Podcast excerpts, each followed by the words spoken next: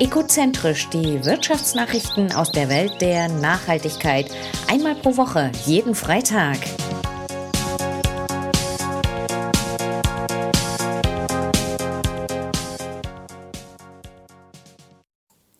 Ökologische Alternative zu herkömmlichem Kerosin.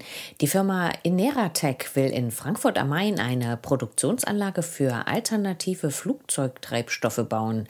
Der Standort bietet den Vorteil, dass man in unmittelbarer Nähe zum Frankfurter Flughafen sein wird. Das Werk entsteht direkt neben einer Biogasanlage, dessen Gas mit zur Herstellung des E-Fuels verwendet wird. Die Power-to-Liquid-Anlage kann dann E-Kerosin produzieren, der normalem Flugbenzin beigemischt wird. Das verbessert die Ökobilanz des Flugverkehrs. Es ist eine Investitionssumme von 30 Millionen Euro geplant. Produktionsstart soll bereits im Jahr 2023 sein. Umweltfreundliche Wärme fördern. Bei Fiesmann setzt man zukünftig stärker als bisher auf Ökowärme.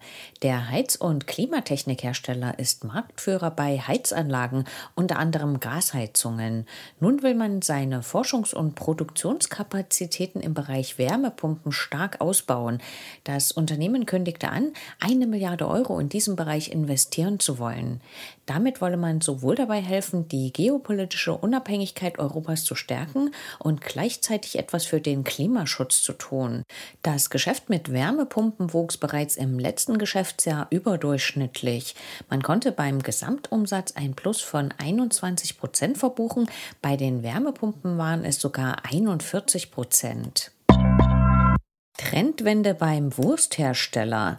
Das Unternehmen Rügenwalder Mühle hat bekannt gegeben, dass sein Umsatz mit vegetarischem und veganem Fleisch im Geschäftsjahr 2021 erstmals seinen Fleischumsatz übertroffen hat.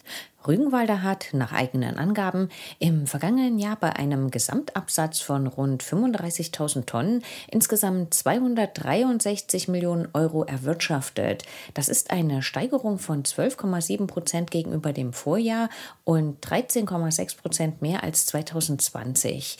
Die Umsatzsteigerungen seien vor allem auf Umsatzsteigerungen bei fleischlosen Produkten zurückzuführen. In Deutschland wird immer weniger Fleisch konsumiert. Der Verbrauch pro Kopf sank letztes Jahr auf ein Rekordtief. Nachhaltiges Konzept für hochwertige Mode. Das Bekleidungsunternehmen Hugo Boss will eine Plattform zum Wiederverkauf gebrauchter Kleidung ins Leben rufen. Die Plattform soll Hugo Boss Pre-Loved heißen und im dritten Quartal starten.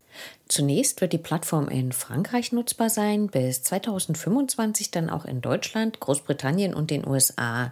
Die Kundinnen und Kunden sollen die Möglichkeit bekommen, gebrauchte Kleidung in den Boss Stores abzugeben. Sie bekommen dann ein einen Gegenwert gutgeschrieben, den sie zum Kauf von Hugo Boss Kleidung verwenden können. Über die Wiederverkaufsplattform hinaus ist ein Pflege- und Reparaturservice für Kleidung und Schuhe geplant, um die Lebensdauer der Produkte zu verlängern zusammen für eine intelligente Ladeinfrastruktur für Industrie- und Gewerbekunden.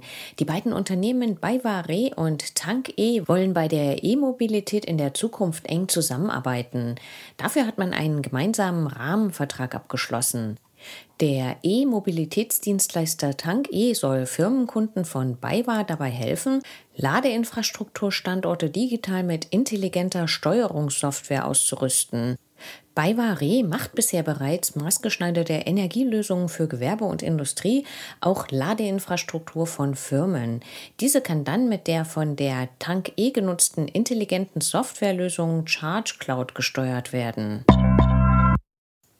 Offshore-Windturbinen als Heimat für künstliche Korallenriffs. Das Energieunternehmen Orsted plant einen weltweit ersten Versuch, Korallenriffe auf Fundamenten von Offshore-Windkraftanlagen zu züchten. Die Versuche werden an den entsprechenden Windparks im Meer vor der Insel Taiwan in diesem Sommer starten. Ziel ist es, festzustellen, ob Korallen erfolgreich auf Fundamenten von Offshore-Windkraftanlagen gezüchtet werden können. Dies könnte einen wichtigen Beitrag für die Biodiversität leisten. Durch Klimaphänomene erhöhen sich die Temperaturen der Ozeane in flacheren Gewässern, was zu Korallensterben führt. Offshore-Fundamente gehen weiter in die Tiefe der Meere und könnten dort eine neue Heimat für Korallen sein. Gemeinsames Netz für den Transport von CO2.